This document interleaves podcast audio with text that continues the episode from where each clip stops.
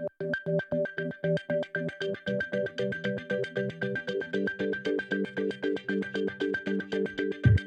think there's almost an irony in the way that Trump, by raising the profile of the issue, is paving the way for its ultimate demise. To me, his execution spree, rather than a revival of the death penalty, was actually more of a, a sign of its erosion.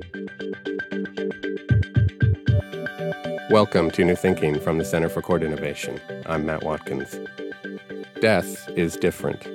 That's one of the themes of Maurice Chammah's excellent new book, Let the Lord Sort Them the rise and fall of the death penalty. But if death is different, the death penalty is also squarely part of the American legal system. Chammah grounds his discussion of the death penalty in the development of the justice system as a whole and in American history, particularly as you'll hear the history of Texas. And he grounds his narrative in the perspectives of a range of people affected by the trauma of the death penalty lawyers, judges, abolitionists, and above all, people on death row.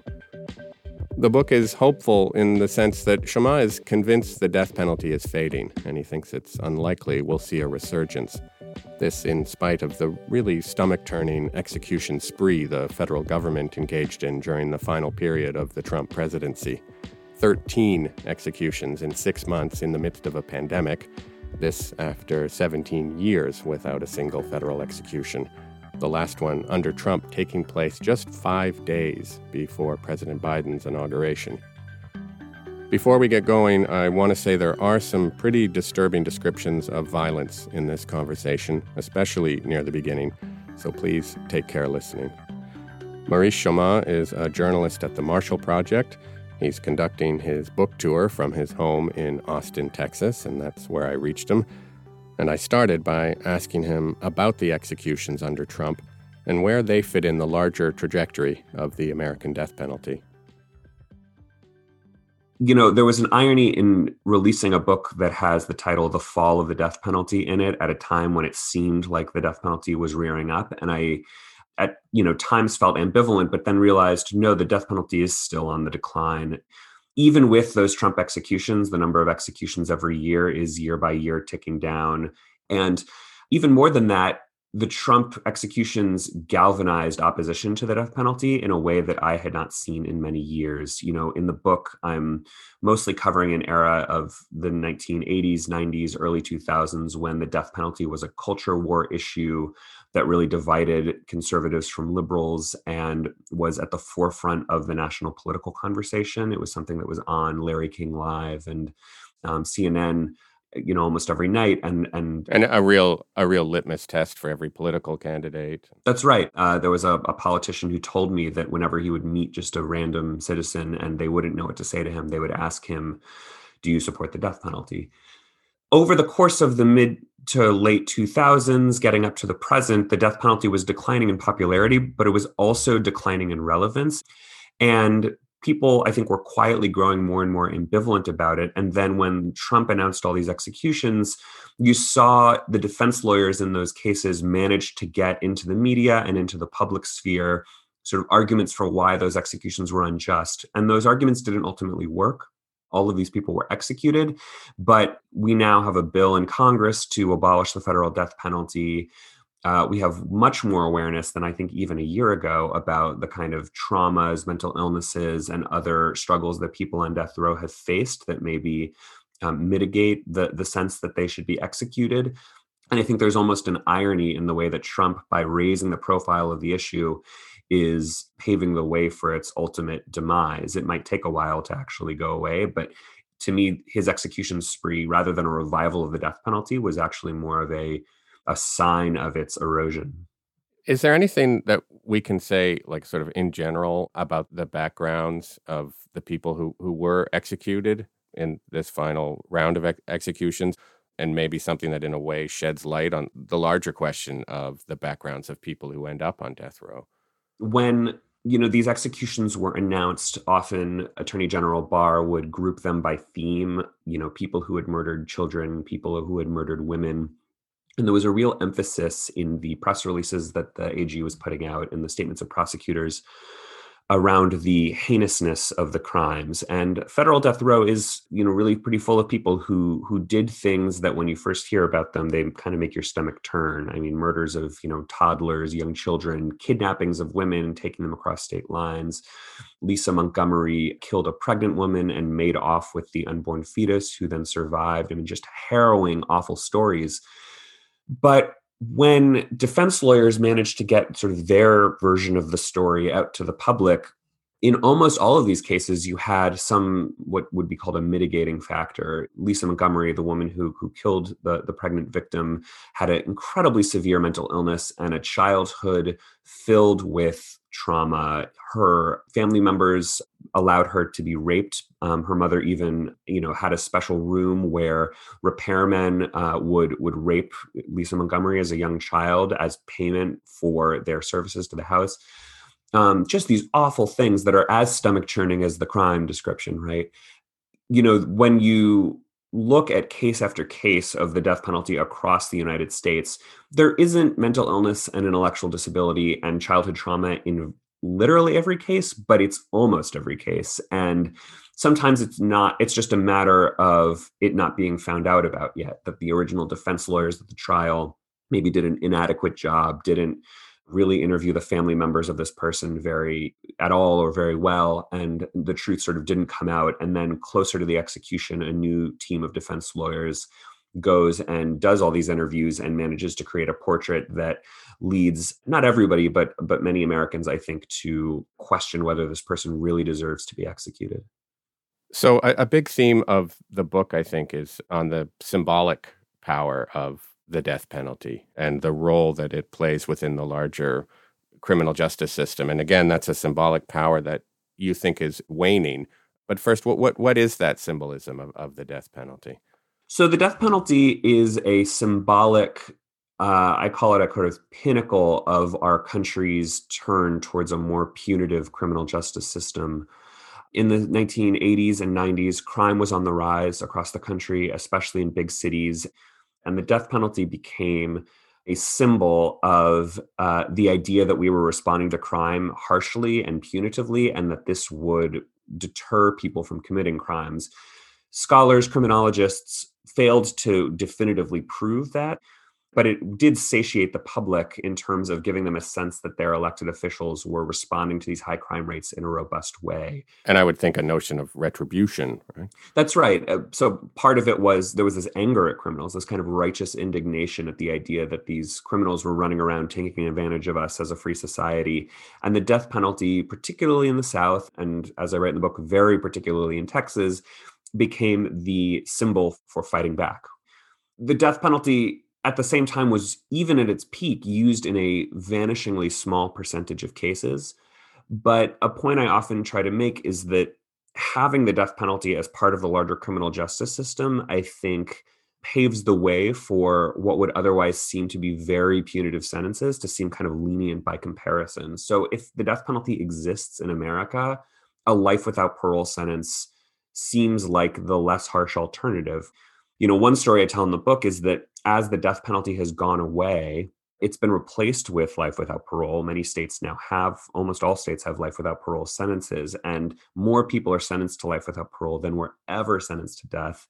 You know, that is starting to replace the death penalty symbolically as the most punitive option, which which suggests to me that we haven't really turned away from this retributive mindset. And which is hard to present as some kind of victory I mean, if your interest is in getting rid of the death penalty, replacing it with life without parole is ambivalent, to say the least, I would think. It is ambivalent. Uh, there are some prisoners, there's some, a prisoner, particularly in California, who started something called the Other Death Penalty Project. And it was an effort to educate people on the idea that a life without parole sentence is in some ways worse than the death penalty. And the argument for him there is you know, when you don't have any chance of parole, you're going to die in prison but more to the point, you're not entitled to a lawyer in the same way if you're there for life without parole. You know, there have been a lot of people who've been exonerated from death row because they were innocent or because the courts uh, decided that there were such so many flaws in their original trial that they their constitutional rights were violated and they don't deserve to be on death row.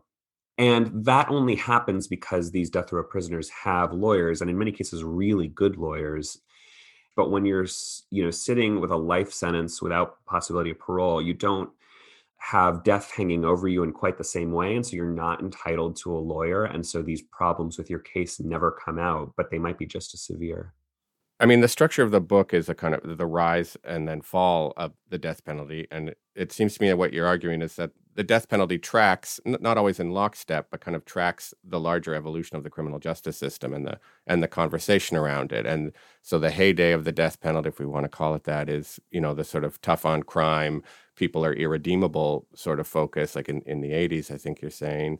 And that now that there's more focus on rehabilitation, we hope, and that the system has become too punitive, the death penalty, the world has changed around the death penalty. Absolutely. And I think that within that larger story, within that attempt to show how the death penalty and the Texas death penalty in particular mirror the larger criminal justice system, there's a lot of sort of smaller stories of how they track and influence one another that I try to tell. I talk about the rise of the victims' rights movement, this idea that you know the family members of murder victims or the you know surviving victims of, of rape or robbery themselves can testify in court and get to know the prosecutors and and the prosecutors come to see themselves as delivering justice for the victim rather than for the state which had sort of previously been the way it was understood. And that's not just a story of the death penalty. I think that's a, an aspect of the larger turn towards a more punitive criminal justice system that part of why we embraced retribution was because the victims were a bigger part of the picture and they uh, were asking for retribution and we as a society were giving it to them. Similarly death row on texas itself became more punitive. So in the 80s and 90s even though the culture was turning towards these men are irredeemable monsters the men on death row were able to work. A lot of them worked in a garment factory they were able to recreate outside in the Texas prison. There are these very evocative pictures of them playing volleyball and dominoes and chess in day rooms, right, and spending spending large amounts of time with one another. And then in about the year 2000, there's an escape attempt from death row, and the response is to move death row to virtually entirely solitary confinement. And now you know 20 years later all of the men on death row are in their cells for you know 22 to 24 hours a day. They can't really interact with each other. There's no human touch or connection. Other than somebody having the cuffs put on them right that's right. that detail really stuck with yeah. me this idea that the only physical touch they're getting is the is the officer putting the cuffs on them. And i bring up in the book that that's not just traumatic and difficult for the men work um, living there. It's also not great for the people working there. You know the men who are guards at death row, they themselves describe a kind of trauma of watching these men kind of waste away. And if there's any you know possibility that they're going to have psychosis you know the solitary confinement exacerbates that that tendency. And so you just have a lot of mental illness on death row a lot of you know violence that just sort of emerges from these really harsh conditions. And that turn from freedom to solitary confinement I'm just talking about Texas death row, but I try to explain how that tracks with the larger prison system across the country. Every state had its own, you know, escape attempt or riot or enterprising legislator who said these guys have too many perks, let's shut them into solitary confinement, and that became the way of housing prisoners across the country. A, a good portion of the book is is taken up with talking about Texas where you live and work. I think someone in the book, I can't remember if it's you, says that, you know, as America is to the rest of the world when it comes to the death penalty, Texas is to the rest of America. Texas is really the epicenter of the death penalty within the United States. We've talked about symbolism, but there's a very particular sort of symbolism and, and mythos of uh, the death penalty in Texas. So, could you talk a bit about what the support or even the, the reverence for the death penalty that I think used to exist in Texas, what that was grounded in? So, Texas has a cultural mythology that is somewhat unique in the United States. Many old Western movies are set here, even if they were filmed in Arizona. But when you think of old John Wayne movies, a lot of the time you're thinking about Texas. And what happens in a lot of these movies is people are lynched, but it's cowboys who stole some cattle. And the idea is we live on the frontier. We don't have the time or the resources to bring this man to a full trial in town. The judge is on a circuit and he's hundreds of miles away from here. So it's too bad that we have to hang this man from the, the nearest tree, but it's just what we've got to do. And there's this sense of regret and necessity that I find very interesting.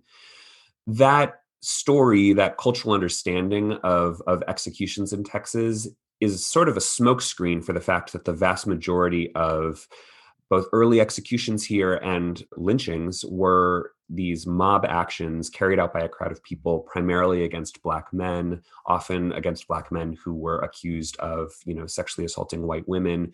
And in this way texas is pretty indistinguishable culturally from you know Alabama, Mississippi, Florida, the states of the deep south that we typically think of as as the the home of Jim Crow and illegal lynchings. But but Texas was very much a part of that picture and yet Texas has this other story about cowboys on the frontier that allows us to kind of paper over the reality there was actually a, a, real historical moment in Texas when we embraced our our Western heritage as opposed to our Southern heritage because we found it kind of embarrassing, and that has allowed the death penalty to be associated more with the West and more with the frontier than with um, Jim Crow and and racism.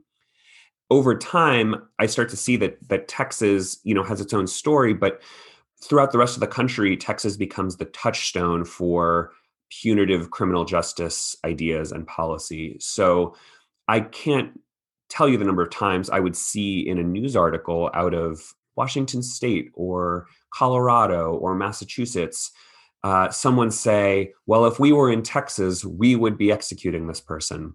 And I think that's how it should be. You know, I wish we were more like Texas. And there's this constant referring to Texas as the place that's doing it right and we wish we could all be more like them. And i found that to be one sort of less understood and very interesting element kind of culturally the way that our country turned towards retribution in the larger criminal justice system even when some of these states like massachusetts didn't have the death penalty.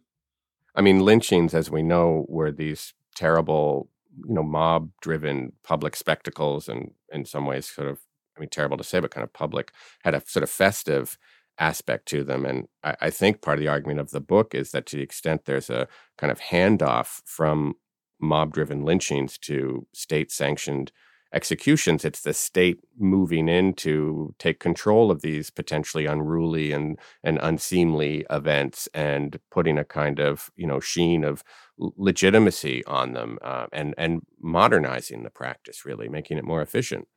There's a story I tell in the book that I found myself repeating a lot because it's so compelling for me. And that is uh, the story of Dick Garrett. In the early 1900s, he was accused of murder.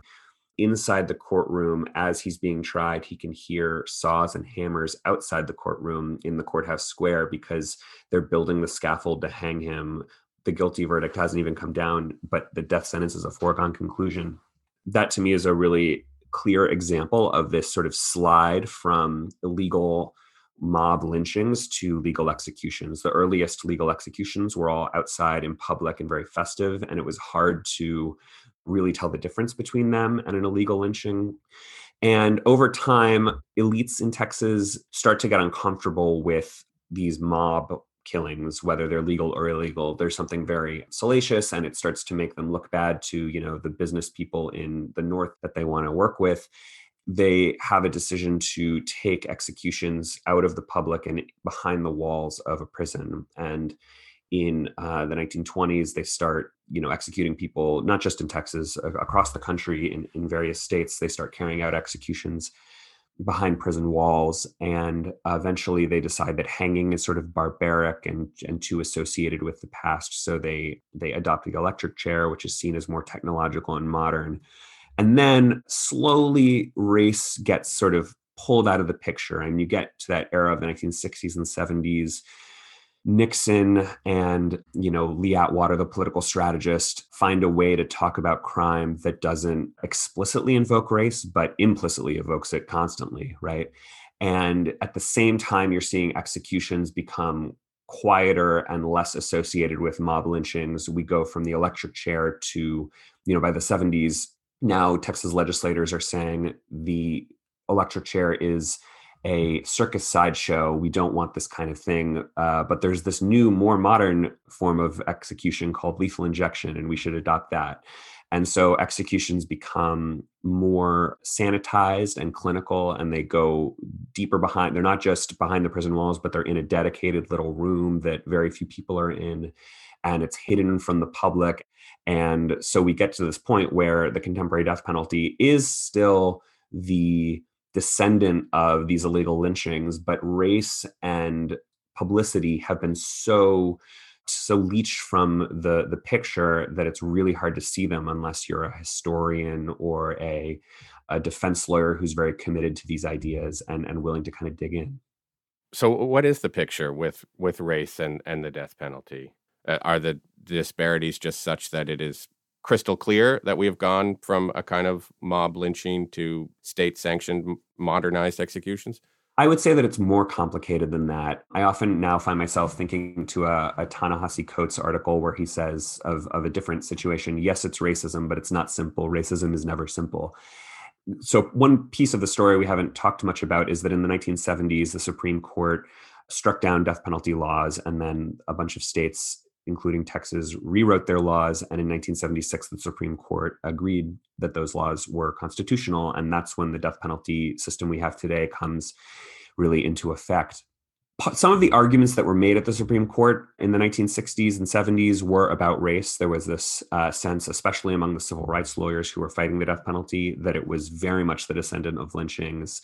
The great death penalty defense lawyer Anthony Amsterdam once said to the Supreme Court, the figures are perfectly plain. Georgia executes black people right? And it was a very that was a bold thing to say at the supreme court. But as the system comes back into effect race is really as i said before kind of leached out of the system. But racial disparities continue to pervade the system. You know black men are disproportionately sentenced to death and then there's an even more pronounced effect a very dramatic effect that if the victim is white the likelihood of a death sentence is much higher that black people are disproportionately the victims of murder, but white people are disproportionately the victims in, in cases where the death penalty is is handed down. So as I said, the, the book has a rise and fall structure, rise and fall of, of the death penalty. It's very much your contention and the numbers bear you out that the death penalty is on the wane in this country. I'm wondering for, for people who are, you know, working to change or, or take down and start over the justice system, what lessons would you hope that they would draw from your work? So, a lot of arguments about reducing the number of people incarcerated in this country have really started to reckon with the what we could call the problem of violence. You know, I think there was a cultural understanding five to 10 years ago, and this is still something I hear from people who are not immersed in, in criminal justice work that, you know, if we only let out everybody who is in prison for selling some drugs or for possessing some drugs, that we could really, really tackle mass incarceration and reduce the number of people in prison. But the numbers don't bear that out. The number of people in prison for drugs is actually pretty small, and it's really largely people who are there for crimes that are considered legally considered violent and when you hear the details scare frankly a lot of people still. Uh, you know home invasions um, rapes robberies aggravated assaults. You know there's plenty of policy debates that have to happen about how we define violence and, and how that definition shapes you know parole decisions early release decisions um, shorter sentences. But we're not gonna really unwind these massive numbers of people in prison without confronting the question of what we do when a crime is violent and what we do when it's frankly kind of terrifying to the victims to the prosecutors and judges who are making decisions at the front end. Part of why the death penalty disappeared in the United States is because defense lawyers learned how to humanize their clients to convince juries and prosecutors that these people were worth sparing. So I tell in the book the story of a case in Houston in 2008. A man named Juan Quintero was facing the death penalty for the murder of a police officer. He himself was undocumented. He had been deported. He had been accused of a sexual assault in the past. And yet his lawyer managed to convince a jury to spare his life. And I told that story um, with as much detail as I could could get because I felt like in that story there were lessons for how lawyers and other people who work on criminal justice reform could sort of do deep research on the people facing punishment and humanize them for you know the juries and the judges and the prosecutors who are making these decisions so of course, death penalty versus life without parole in Houston is a really, for killing a police officer, is a really extreme case. But you could imagine applying some of those lessons to a, a much less fraught case and convincing the jury and the judge this person's worth, uh, this person's life is worth redeeming. Yeah, I suppose it's just kind of grim though to think if if the solution is humanizing, which we shouldn't have to do in the first place, but you know, humanizing everybody who's trapped in in this system when you consider what's been happening under the pandemic and the way people have been treated behind bars, it's pretty clear you couldn't treat people in that way uh, in terms of access to medical care, now access to the vaccine. You couldn't treat people like that if you did see them as fully human. So I guess it just feels like there's a long way to go. It does feel like there's a long way to go. And uh, there's the humanizing argument, but then there's also the kind of practical argument that you don't even have to get there with sympathy uh, to just see that this is a sort of failed public policy. And I think there's a parallel in the death penalty context where, in some cases, prosecutors and judges have turned away from the death penalty not because they've come to see these defendants with any sense of humanity or sympathy. They've just decided that it's a waste of money, for example, that it's too expensive to, to seek the death penalty against this person, or it's just a waste of resources to get a death sentence when it doesn't really reduce crime. It doesn't necessarily bring peace to the, the family members. Sometimes you have family members of victims who actually don't want the death penalty. So there's this question of like who it's even being done for. So I think there's some interesting parallels in the death penalty world when you talk about the practical arguments for reducing incarceration. And so, if the death penalty is disappearing, as you say, is it going to end at some point with a definitive bang? I mean, with another Supreme Court decision? Or, uh, I mean, sometimes it sounds to me like what you're saying is it's just kind of fading away. It is fading away very slowly. I think that Trump's execution spree paved the way for a bang in the sense of, you know, a congressional bill or a, a really sweeping decision by Biden but even if Congress does something, that won't affect the death penalty in the states. And so I think in states like Texas and Florida and Georgia and Alabama, you're going to still see, you know, year after year executions, but fewer and fewer. And it's going to reach the point where there's just a few a year and it really just seems irrelevant to everyone. I do also think that you'll continue to have cultural and political debates in really extreme cases that come along every few years. I'm thinking of the Boston Marathon bombing or Dylann Roof shooting up the church in and killing, you know, numerous churchgoers in South Carolina or the Pittsburgh, you know, mass shooting at the temple. In these cases, you do still see a debate about whether this person deserves the death penalty, but I think it's worth keeping in mind that those cases are just so rare if Trump couldn't bring a real revival of the death penalty, mm-hmm. it's hard to imagine what set of cultural and political and legal forces would have to align to cause the kind of backlash and embrace of the death penalty that we saw in the 1970s and 80s. Given that the death penalty, as you've laid out, is waning so much and that, you know, that it affects such a tiny amount of people, as terrible as the stories are, obviously why is it important that we not take our eye off the death penalty? Because death penalty cases are still the symbolic home of many of our debates about criminal justice more broadly. You see a lot of issues that actually affect the entire criminal justice system play out in death penalty cases. Whether this is a debate about intellectual disability and the right punishment for somebody who you know has a very low IQ or severe mental illness or you know innocence. It's been in death penalty cases that the problematic forensics of arson evidence you know fire science or bite marks as they've been assessed by sort of fraudulent you know experts in court those those problems have really been unearthed in death penalty cases because the stakes are life and death and because the lawyers on both sides sort of fight it out till the end so i think you're going to even as the death penalty wanes you're going to continue to see these individual cases where because death is on the table, it becomes the vehicle for debating something that has relevance to the larger system. A, lot of the book is told through sort of profiles of different characters in, interacting with the death penalty system. At times, it almost feels like, in terms of people on death row, that you know, in the book, we're sort of privy to the inner lives of somebody on death row, and I, I'm I, I'm just wondering what kind of contact you had when I started working on the book, I had already interviewed several men on death row uh, as part of stories that I was writing. So I had a sense of how to interview people on death row.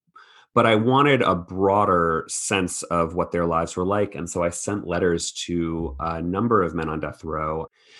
In early iterations of the research, I had thought that maybe the storytelling kind of spine of the book was going to be like one case, and I could pick a single case and take the reader through the entirety of that case. And I ended up abandoning that approach for various reasons. But as I was trying to do that, I was talking to men on death row, and it was primarily through letters. That is still the primary way that that reporters in Texas can interact with people in prison. In the book, I focus on the story of uh, Edward Capetillo, who was sentenced to death in the 90s for the murder of a young man and woman. And uh, I focused on his case because the prosecutor who sent him to death row was one of the main figures in my book. I had reasons why I wanted to highlight her story. And so I wondered what happened to him. How did he fare? And he you know went to death row and was you know very angry at the world but slowly came to a kind of peace. So i just thought he had had all these different experiences and he was very just sort of great at writing about them in his life and and wrote me these very long letters. He also had a european pen pal who i got in touch with and she shared some of the the poetry that he had written and sent to her. So was able to kind of build a portrait of this one young man.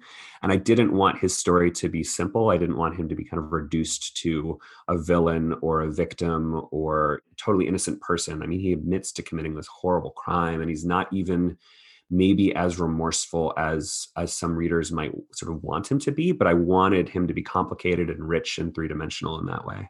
So it was possible for the two of you to develop, I mean, something like a relationship through this correspondence?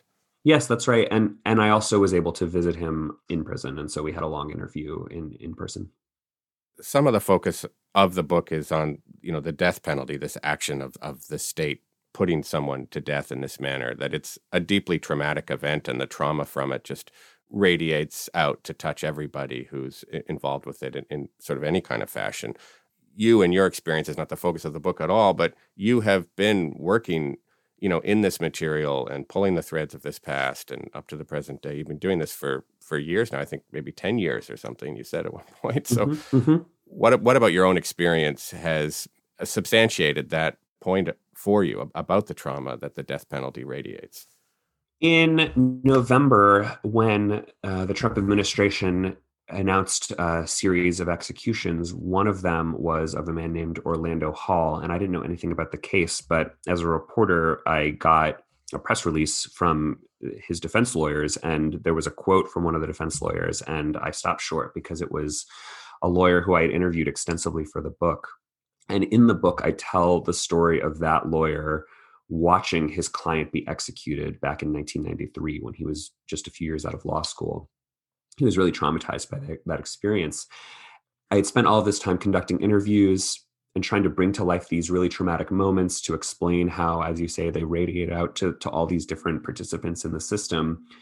And I hadn't thought about myself so much. Uh, you know, there was there was a moment actually when a few years ago, a man who I had reported on pretty extensively and gotten to know very well. His name was Scott Dozier, and he had abandoned his appeals and was seeking to be executed. This was in Nevada.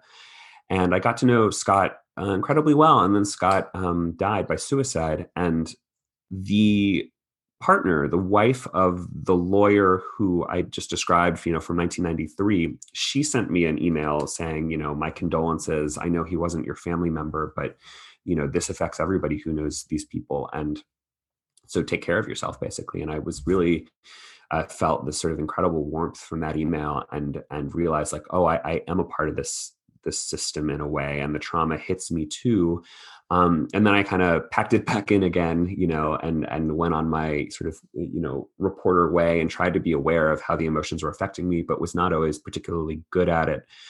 And then uh, fast forward to where I started this this past November, the execution date, you know, is set, and it's another one of the clients of this lawyer who's who's experienced being traumatized by an execution I've reported on so so closely. And I suddenly started to feel kind of panicky. My eyes welled up. I started to cry, and I didn't know what was going on. I just thought it was kind of a busy day.